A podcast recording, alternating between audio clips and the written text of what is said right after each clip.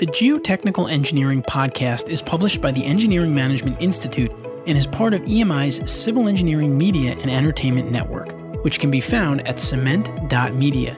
That's cement, C E M E N T dot media.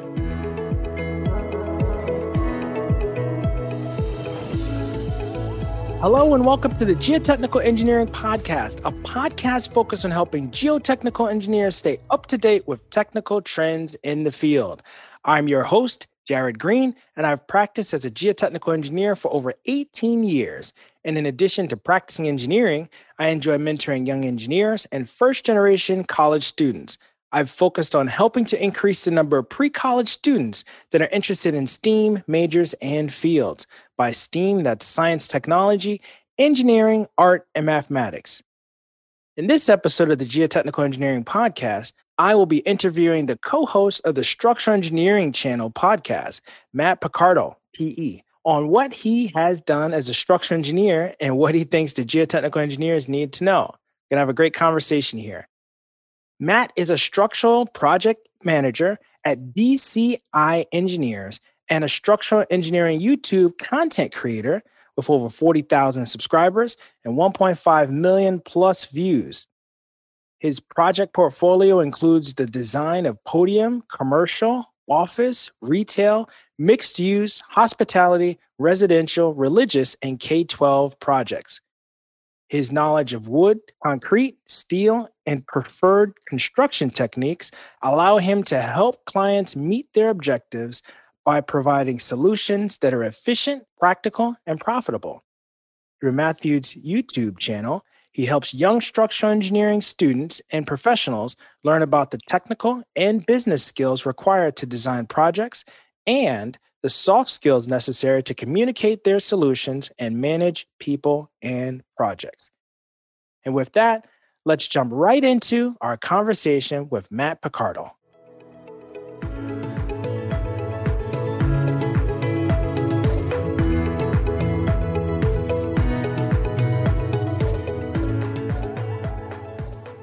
All right, welcome to another episode of the Geotechnical Engineering Podcast. Matt, welcome to the show. How are you doing? Thanks for having me. I'm doing great, Jared. How about you? I'm doing well. I'm doing well. It's good to go from watching your show to having you on the show. I'm starstruck. This is awesome having you here, man. Honor to be here. I mean, it's I know we're kind of like on the sister brother podcast, so it's it's great to to share each other's network. For our listeners that may not know you, Matt, can you tell us a little bit more about yourself? What have you been up to in your career these days? I'm a licensed civil engineer in California. I practice in structural engineering. Obviously, that's my full time job. But you know, on the side, I like to get involved with ASCE uh, YMF. I'm one of the officers there for this year. Been doing a lot of stuff this year keeping up with my YouTube channel. It's a structural engineering career channel where I target it towards students that are interested in structural engineering to show them what it's like. And obviously, I do the, the structural engineering channel podcast. And lately, it's been studying for my SE exams. So that's what I'm focusing on recently because it's getting towards April. So definitely locking down and focusing on that to pass the last of those exams. So YMF, that's younger member forum, right? Yep. Okay, and is that under 35? What's the cutoff? Because I remember when I got to my days, I felt a little left out there. What, what's the cutoff for YMF? 35, is it? 35. Once you hit 36, you're out. I know for me, yeah, I still got a couple more years left, but I'm getting there. Definitely in my 30s. You said the SE exam. So how does that compare to the PE? Just because again, we got geotechnical listeners here. We're we're learning about you right now. I know everyone has to get that in the US. So compared to the PE, this is obviously all structural. It's a two part exam. So it's 16 hours total. There's a gravity and lateral or earthquakes. And so it's spread out two days. Similar to the PE exam, if you're in California, you take the PE exam one time and then you can take the surveying and seismic uh, exams in California separately. Same thing here. You can pass the gravity and lateral I mean, it's pretty brutal. It's 16 hours total. Last time I took both at the same time, which was probably shouldn't do that. It's it's a lot if you try to study at once, but uh, at least I got the studying done and I passed the gravity. So which is great. Now it's just passing that lateral portion. So I can just laser focus on that. Compared to studying, I would like a good estimate if you're trying to study for both exams, it's probably around 300 hours of studying for the SE compared to the PE. I guess it's all computer based at this point now, right? It's actually still paper based. One part of it that's tough and the pass rates are low, sometimes even as low as 30%. And kind of the reasoning for that is still paper, 40 questions in the morning, but at, in the afternoon, it's all handwritten. It's like an essay. So you're graded by your peers. So your logic has to be correct. You really have to show you know what you're doing. You can't like guess. And it's one of the reasons it makes it so hard because you're graded by your peers. PE, it's I think backs out to about six minutes per question, right? But I guess if you're doing essays, there's going to be some that's going to take some, you know, longer than that, right? They have it for bridges too, but I took the building portion. It's four questions in the afternoon, one hour each, basically. You have one hour to do each in-depth essay problem with all your calcs and everything. Like being in school again. I don't miss being in school. Good experience though, for sure. I mean, I think my opinion is good because it really reinforces all of the gaps that you have in your knowledge. Our listeners are geotechnical engineers. Some are in school, some are just starting out and they're interacting with structural engineers. But how would you explain what a structural engineer does and then the types of work that a structural engineer gets involved with types of projects what are the things that come to mind for you i like to explain structural engineering to people that aren't too familiar with it is it's basically like a human body the architect is going to have that vision how big that body is uh, what color their hair is how big your muscles are the overall vision and the function of it and then the structural engineer will come in there and will design the skeletal system and the muscles to basically make sure it stands up straight and it doesn't fall down under its own weight or any earthquake, wind forces, uh, any of that. Of course, there's mechanical, electrical, plumbing. Those are like, you know, the cardiovascular systems, nervous system. That's like the building, right? And then when in geotech, I like to compare it as uh, the foundation for the human body, it's the feet. That's like the footings, the mat foundations, pile foundations. But where the geotech really comes in and where we work together a lot is figuring out how to best support that superstructure because we're relying on the geotechs to tell us, hey, what type of soil is this? If you're comparing it to, uh, and it's so important because it does make a big difference. I mean, if you're walking, it, there's a big difference whether you're walking on grass or concrete, or maybe you're walking on the beach or even the snow. You need different types of foundation systems for those. So I think working with the geotech, we can figure out the best way to support that building. And it overlaps a lot. I've overheard you mention like it is structures. I mean, for the most part, it's we deal with more steel, concrete, more of the defined uh, structures. But geotech, there's a lot of unknowns, and you only have a, a limited sample size. But essentially, you're still you know breaking down the soil structure to its components and trying to find some you know allowable bearing pressures or geotechnical values that you're basing it off of the strength of materials what's the best way to choose between structures and geotech let's say you're finishing school and deciding which way to go for a master's or, or where to work how do you choose between the two if you're a student and depending on your school too because some schools are more practical or less practical than others the best way is to just, especially now, if you're really deciding between geotech and structures, try to find, go talk to uh, a professional. A typical, and it's easy on LinkedIn, you can kind of just ask for informational interviews. Just like, hey, I'm a student. I'm deciding between geotech and structural. Do you have 15 minutes to show me what your work is like? And a lot of professionals are willing to offer you that time because they were students too, especially if they were like your alumni. It's so easy on LinkedIn. Go on LinkedIn, find out your alumni that are working in those places that you want to work. And it's an easy reach out. If not, you could always go to those professional organizations. I mean, those are all volunteer organizations and they want to help students out. Like ASCE, they want to help students out. It's an easy ask. You don't have to worry about being rejected or anything. And besides figuring out straight from the source what the work is like, what you enjoy in school too, and what projects you enjoy. I was actually in that boat where I really like geotech, I really like structures. But then when I, I had group projects And I really just found structures to be uh, just a little bit more interesting uh, because actually came down to one of my professors kind of like showing me the light of how uh, simple and complex structures can be. And when he broke it down for me, I, I kind of like saw the matrix of structure. It was like, oh, it's so complicated, but if you break everything down into a free body diagram, it's it's doable, it's understandable. Because it was really intimidating for finite element analysis and stuff. I was like, whoa, that's crazy. But then you simplify everything down, everything is goes back to statics. And to me, it was like, oh, now I can understand. It's kind of like understanding the coding of a program. You can understand it now if you know how to simplify things. So for me, that was like what drove me to structures and it's going to be different for everybody else. So i mean some people might really find that in geotech and uh, the type of uh, the passion that you have for the subject. If you want to learn more about that subject you want to learn all that you can i think that's a good indication that uh, you really like that profession you really like that type of engineering. When you think about the undergraduate degree for civil engineering, you just touch on each one of these. You don't really spend a lot of time. So if one of those fundamental classes stuff starts to stick and you start to delve into it, it's like maybe this is the one you want to flesh out and study. And I think you're right that you know if you could tie it back to the basics and if you can make it make sense, then it becomes more exciting. Because I know a lot of times people get intimidated by engineering in general, right?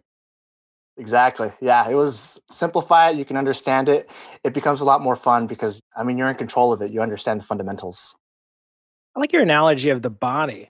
Sometimes you get on projects where perhaps you have somebody that's developing for the first time and they think, you know, I just need to have an architect. Sometimes people don't realize this is tragic, but sometimes people don't realize they need a structural engineer until city official or a professional requests it. So, what would you say when you want to tie in why you need a structural engineer? And again, the body analogy is a really good one. But what would you say to somebody that's developing for the first time and thinks all they need is an architect? No offense to our architects, right? We need our architects as structural engineers, and I think as engineers in general, uh, we can do a better job of showing how we would add value to the project to a developer. Because I think a developer only thinks they need an architect, but that's kind of ingrained in their their mind already once you get an engineer on board, then we can start to show here's why we're valuable, here's why you need us, just besides the permit. Maybe, you know, depending on what the developer and architect are looking for, structural engineers can add a, a lot of value. They can give you different options for what you're trying to achieve in your vision. Maybe it's a more sustainable solution if, if that's the thing that you're looking for. Maybe a cheaper option if you're looking for the lowest cost. Hey, what's the cheapest thing that we can do to achieve your vision, your goals for this building?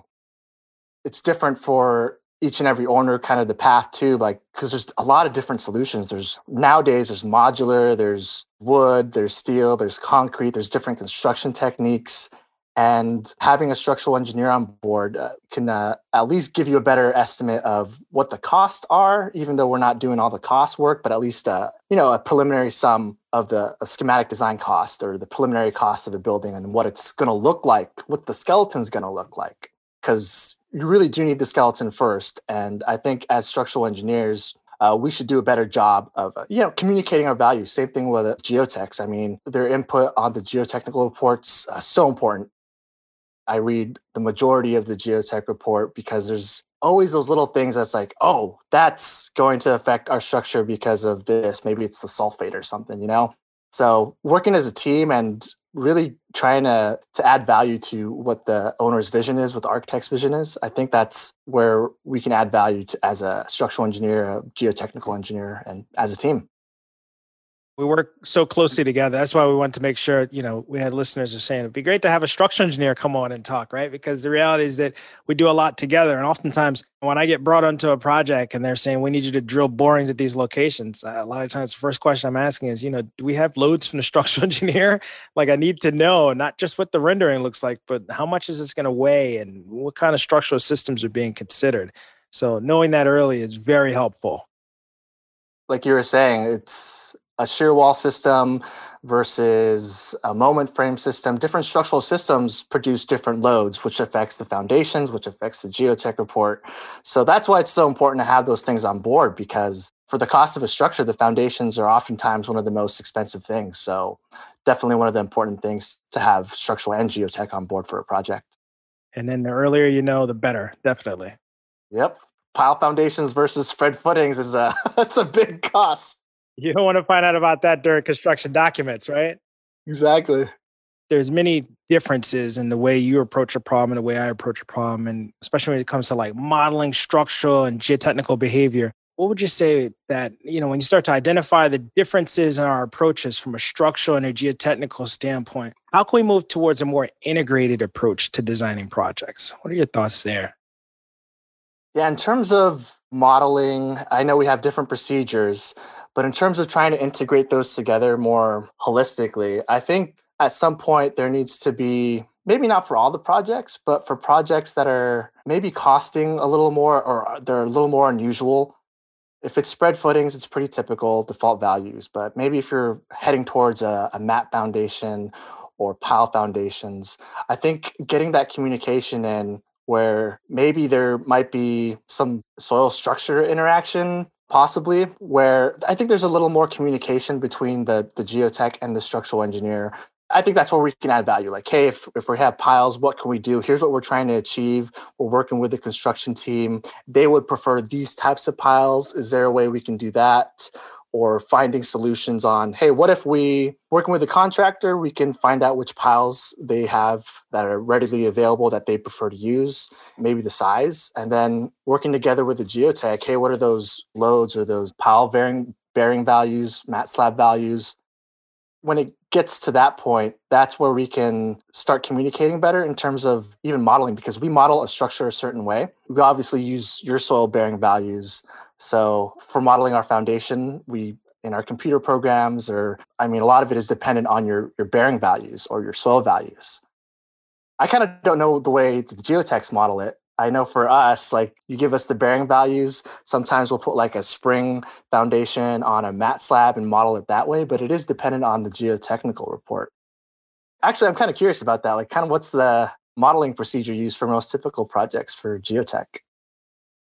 If it's a simpler project, you're getting, you know, a bearing value. But once the project becomes more elaborate, or if it depends on, you know, if we have more structural information, we can do more like area springs. So we know what's going to happen at this wall, we know what's going to happen at this portion of the slab. But once we start, especially if you're talking about like a mat foundation or a pile supported mat, at that point, now we're talking. Like I have to model, you have to model, we have to see what each model is saying, and we have to keep basically running this iterative approach until we have convergence.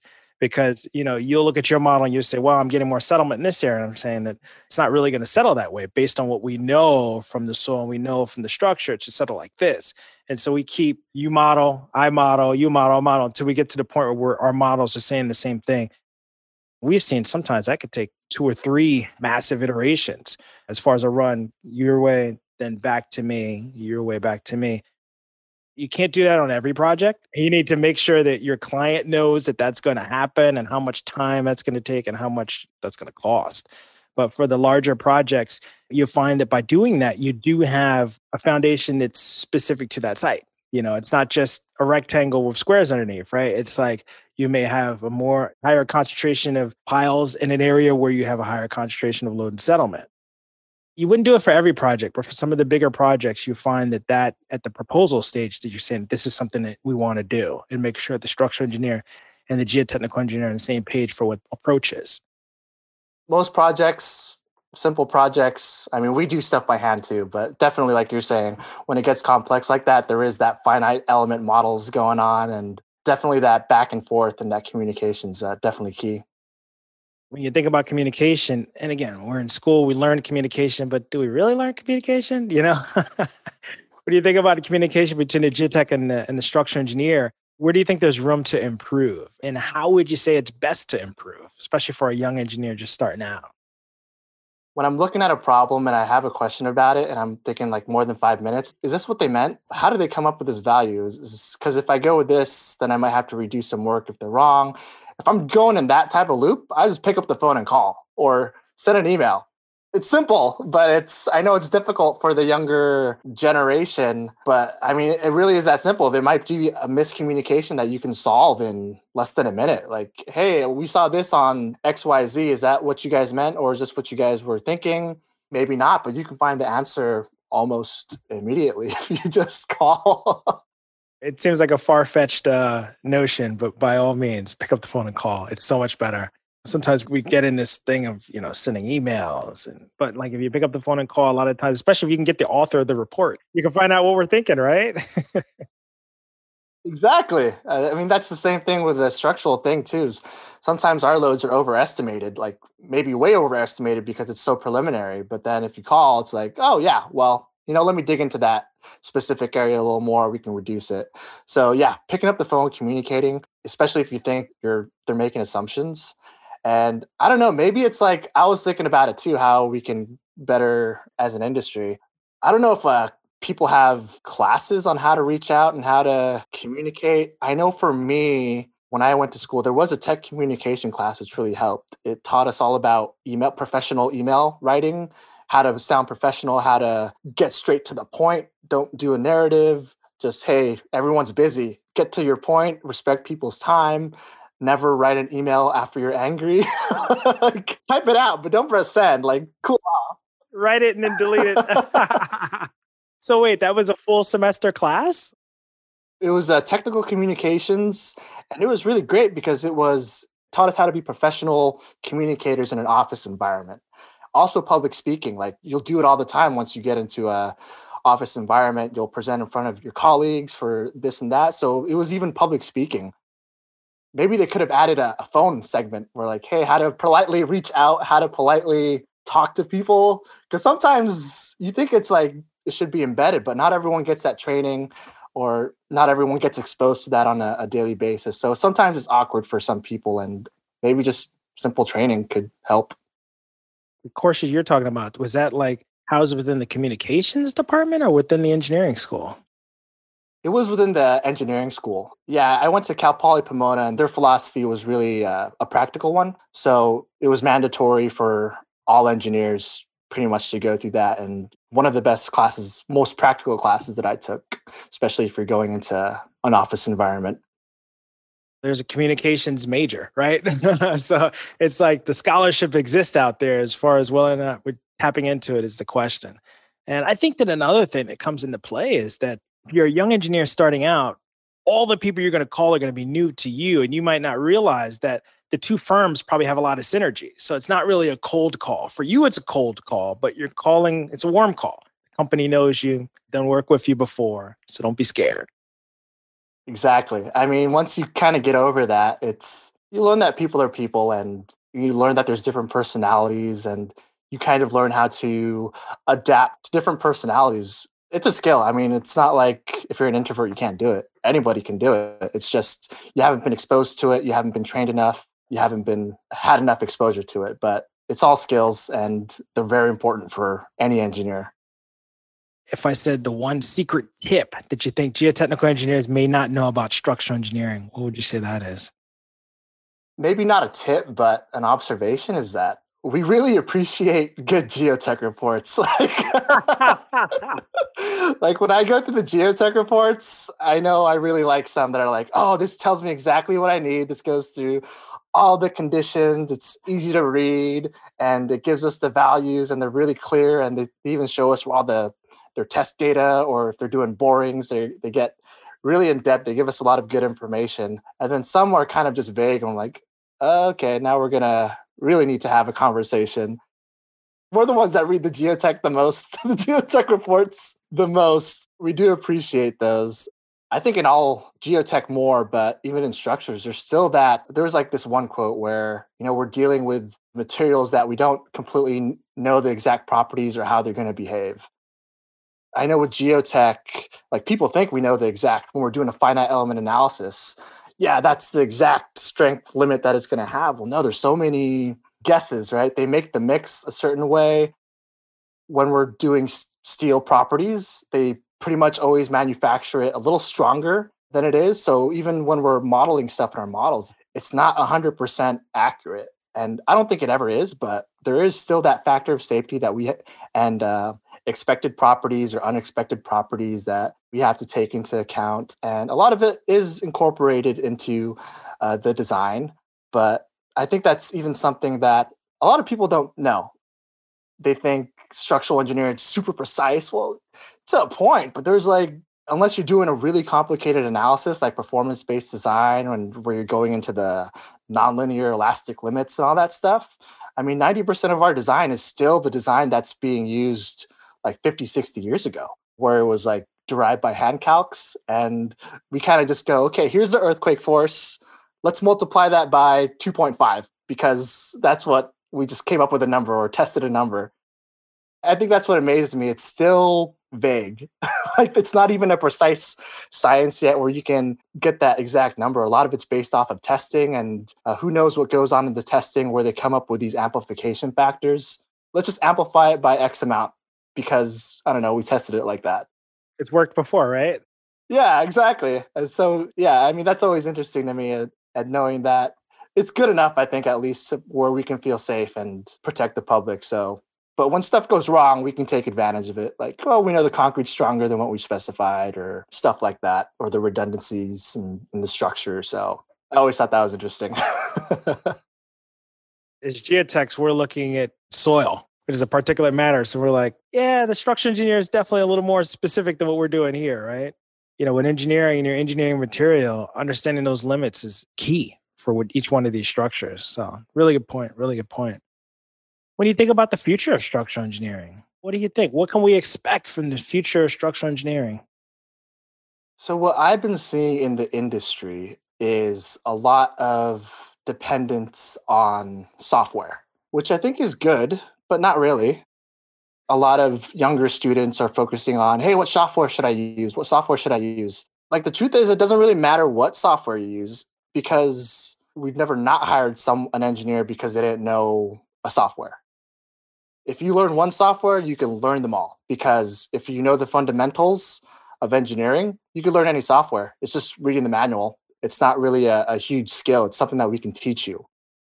I see the industry getting more and more like that. A lot more automation, a lot more computer based designs. And I think there needs the engineer, the structural engineer, uh, probably even the geotech engineer, uh, has to evolve with that. Like, because the route you don't want to take is the garbage in, garbage out.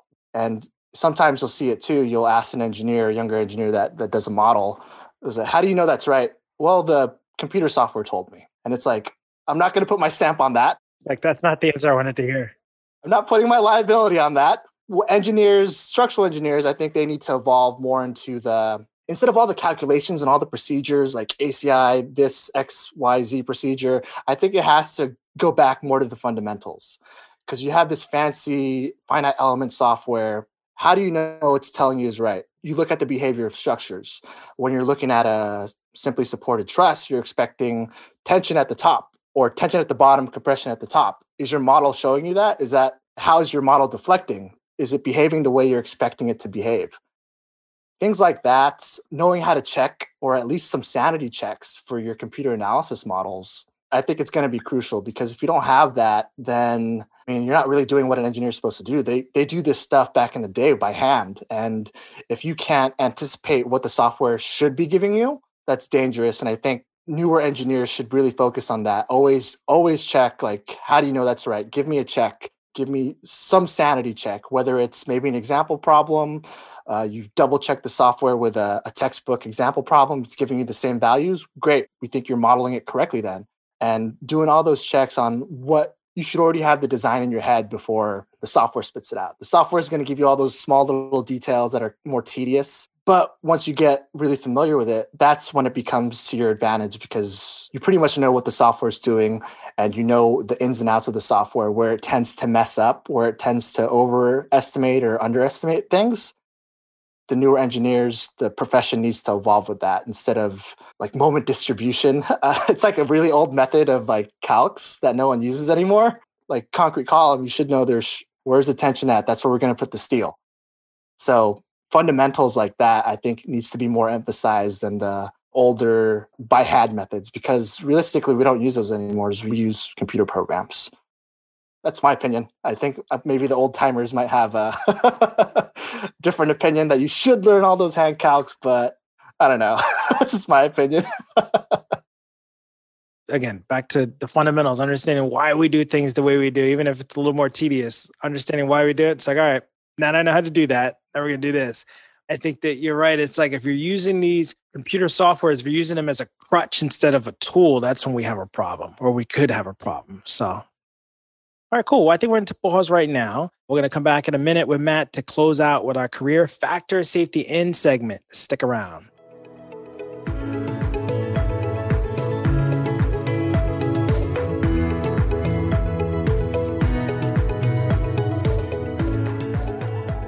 All right, welcome back. It's time for our career factor of safety in segment. In geotechnical engineering, just like many disciplines of engineering, it's important to incorporate a factor of safety into your design. But what about incorporating a factor of safety into your career? Today, of course, we're speaking with Matt Picardal. Matt, you've already had a very successful career. and Your career's still going, of course. But when you look back at your career, what's one thing you implement into your career to give yourself a factor of safety? One of the most beneficial things I did and spent time on was I'd say the communication skills and the organizational skills, or whatever you want to call it, soft skills. As engineers, we're always going to be technical. Like that's who we are. We're technical people. That's where we went to school for probably high school, college, sometimes even a master's degree. We're technical. That's what we're typically trained in. And that's great. That's what we're supposed to be good at, and we are good at it. But then when you get into the industry, everyone's technical. Like if you want to stand out, unless you're like a super PhD student or whatnot, you're pretty much going to be on the same level as everyone that you're talking to in your field. That's not a great way to stand out because great, you're another technical person. We can just hire another one of you. You went to the same degree, same grades. Like, what's the difference? One way that I think I differentiated myself was learning those communication skills, organizational skills, because those are the ones that are usually lower on an engineer's skill list. They invest no time into it. They probably haven't taken a, for example, a public speaking class. A lot of them haven't taken that, and it's something that you're probably going to be end up doing in your career. And it's so important for the to learning how to present yourself in front of decision makers and even your colleagues because you're going to have to go to an interview some way somehow. You're going to have to go speak to a person. They're going to have to make that decision. And i can tell you from experience for example when we interview candidates uh, yeah we rate them on technical ability but you know we're looking for leaders that are going to be uh, beneficial that are going to be there for the long term. And that is like kind of the x factor that we look for. Hey can they communicate? Can we see them in a leadership position maybe 10, 15 years. And you can communicate a lot of that if you work on speaking skills, for example. It is a skill. I want to emphasize that. Take a public speaking class. Uh, with me, I was horrible at first. And for sure, it's definitely a skill, just like driving a car. I know we're not natural at it, but you can have some type of minimum bare proficiency. It's like you're already capped out at your technical, your skills are here even though you might not be the greatest if you just do a little bit i mean it's going to make you that much more whole of a person and as an engineer. And long term companies will appreciate that. They can appreciate that you're organized. Even like reading books on organization productivity you're going to take that with you forever. Like all those little tips all those little skills that aren't technical that's going to help you in the long run and they're going to stick with you forever. Technical communication skills forever. I mean, you're always going to be writing emails, you're always going to be talking to people, always communicating. And yeah, it amazes me that we don't try to emphasize that more in general. Thank you for coming on and thank you for sharing all the great insights that you did. I'm sure that our listeners are going to agree with me that there was a lot of great information and advice that was shared here. Now, if listeners wanted to reach out to you to learn more or to connect with you, what's the best way for them to find you? The best way to find me is on LinkedIn. You can just uh, find me, Mathew with one T, uh, Picardal, P I C A R D A L, Mathew Picardal on LinkedIn. Or you can also find me on my YouTube channel and type in Mat Picardal, Mat with one T, and my name. Well, thank you so much for coming on. Really enjoyed it. No problem. It was a pleasure, Jared. Thanks. I hope you enjoyed the episode today. We would love to hear your feedback, comments, and or questions please feel free to go to geotechnicalengineeringpodcast.com where you'll find a summary of the key points discussed in today's episode, episode 21, as well as links to any of the resources, websites, or books mentioned during this episode. Until next time, we wish you the best in all of your geotechnical engineering endeavors. Peace. The Geotechnical Engineering Podcast is published by the Engineering Management Institute and is part of EMI's Civil Engineering Media and Entertainment Network. The opinions on the show are those of the host and guests, not their employers. For information on EMI's people and project management skills training programs for civil engineers, visit engineeringmanagementinstitute.org.